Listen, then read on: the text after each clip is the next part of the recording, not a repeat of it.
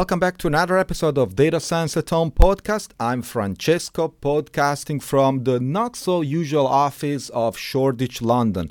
We are in the Barclays and Techstars Accelerator London 2020 with the Prymal IO, P R Y M L.io.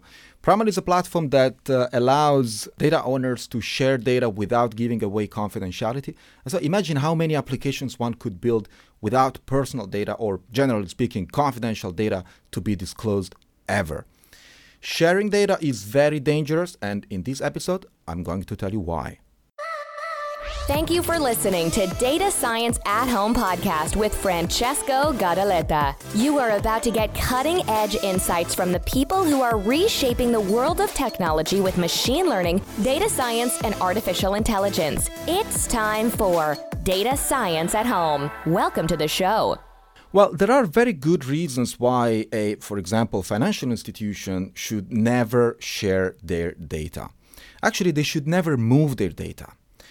Well, first of all, let's state the obvious. In the 21st century, almost every human action produces a digital footprint. Social media, online purchases, and many other things, you know, digital banks, many other things that play a very important role in our daily life. So these footprints that we all of us are leaving are clearly out of control in the sense that nobody can avoid their creation think about your phone it's actually creating data without your consent. You know you don't put consent every time that your phone is communicating your gps coordinate or to, to someone else or sending even more personal information about the way you use your fingers on, on your screen right?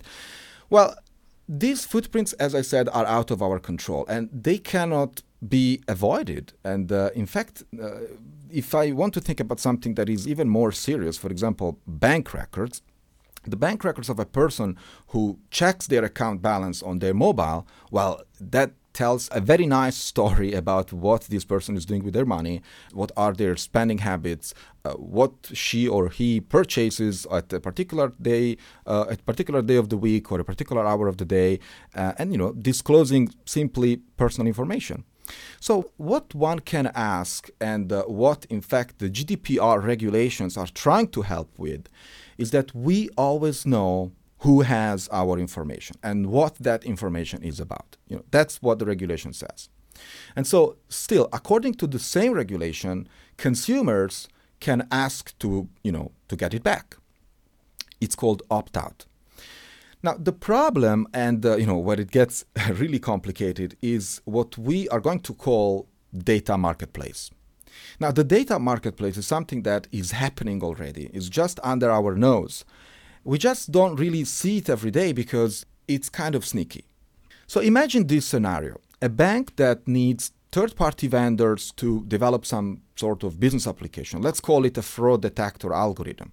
Now, for this, the third party vendor, the so called fintech vendors, right? Well, they need to get access to data of millions of credit card transactions, probably from millions of different users. And so the bank will ask users to give consent to the use of their data for these third party interactions, but the user has no real way of knowing who is actually seeing it and what exactly they are seeing.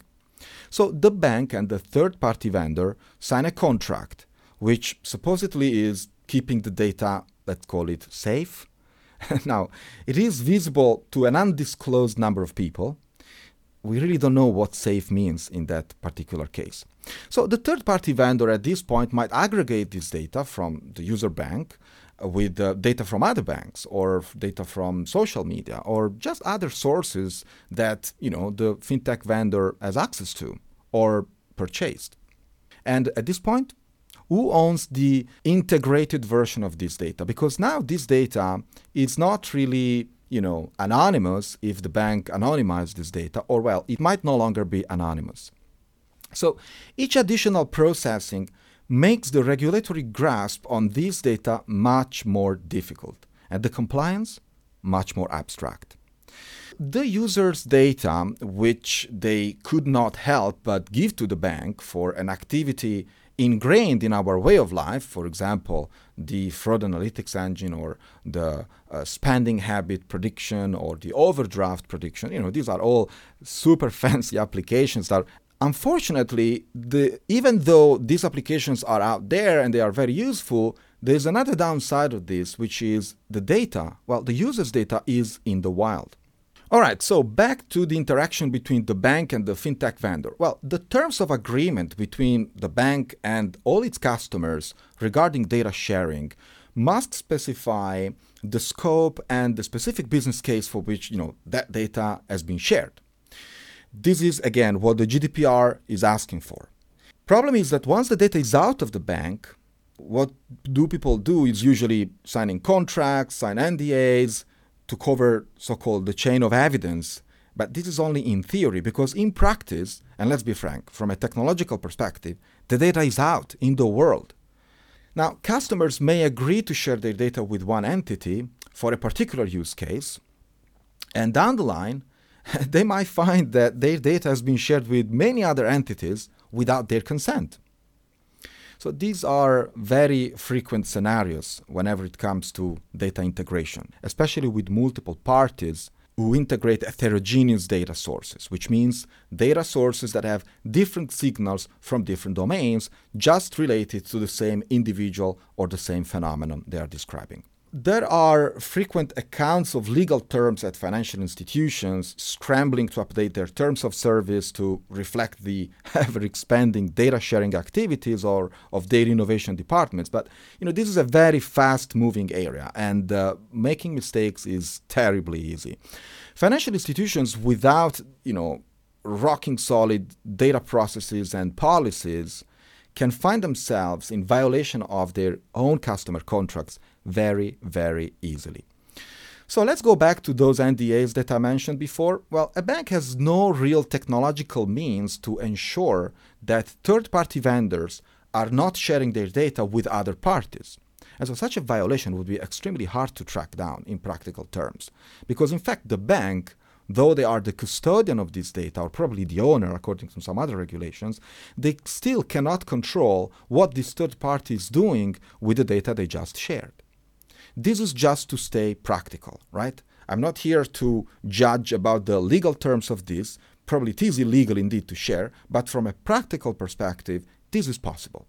One of the biggest concerns stemming from the GDPR is the fact that some requirements are at the moment impossible to comply with. And I'm telling this from a technological perspective.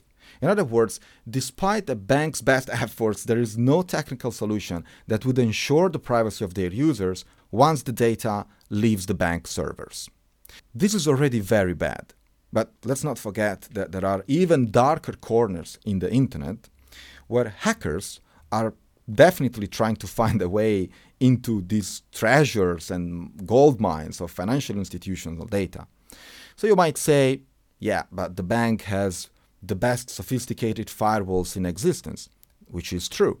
But sharing data means copying data over and over and putting data in places with decreasing security measures, like the cloud or third party vendor server or Excel spreadsheets. Really, we have seen this happening.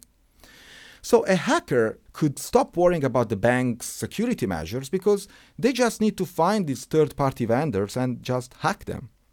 So the hacker would be extremely grateful at this point because this data is not only more accessible, easier to get, but probably already model ready. It has been wrangled from multiple data lakes in the bank and aggregated into a friendly and clean and compact form, very well integrated with other sources, as we said, because it has been shared and integrated. So, you know, this is amazing and amazingly easy. We have already written about this, and uh, please check the blog at prymal.io, P-R-Y-M-L.io. There is a post in the blog which we titled Are Anonymized Data Really Anonymous? And uh, it describes, in technical terms, the illusion of anonymization as a solution to all of this. What banks and, generally speaking, data owners who want to share their data are doing as we speak is removing fields from the data, encoding them with so called dummy labels. Now, all this is really child's play in the face of a data marketplace where data aggregators are for sale uh, where single user data can be re-identified very, very easily and accurately from a myriad data sources related to online or offline activities. And so even anonymized data can be re-identified just by rejoining these tables all together and uh, boom, you get the personal identifiable information that you try to anonymize in the first place. At Prymal, we believe we have a solution to all this, and it's called synthetic data. But more on that in our next episode. You've been listening to Data Science at Home podcast. Be sure to subscribe on iTunes, Stitcher, or Podbean to get new fresh episodes. For more, please follow us on Instagram, Twitter, and Facebook, or visit our website at datascienceathome.com.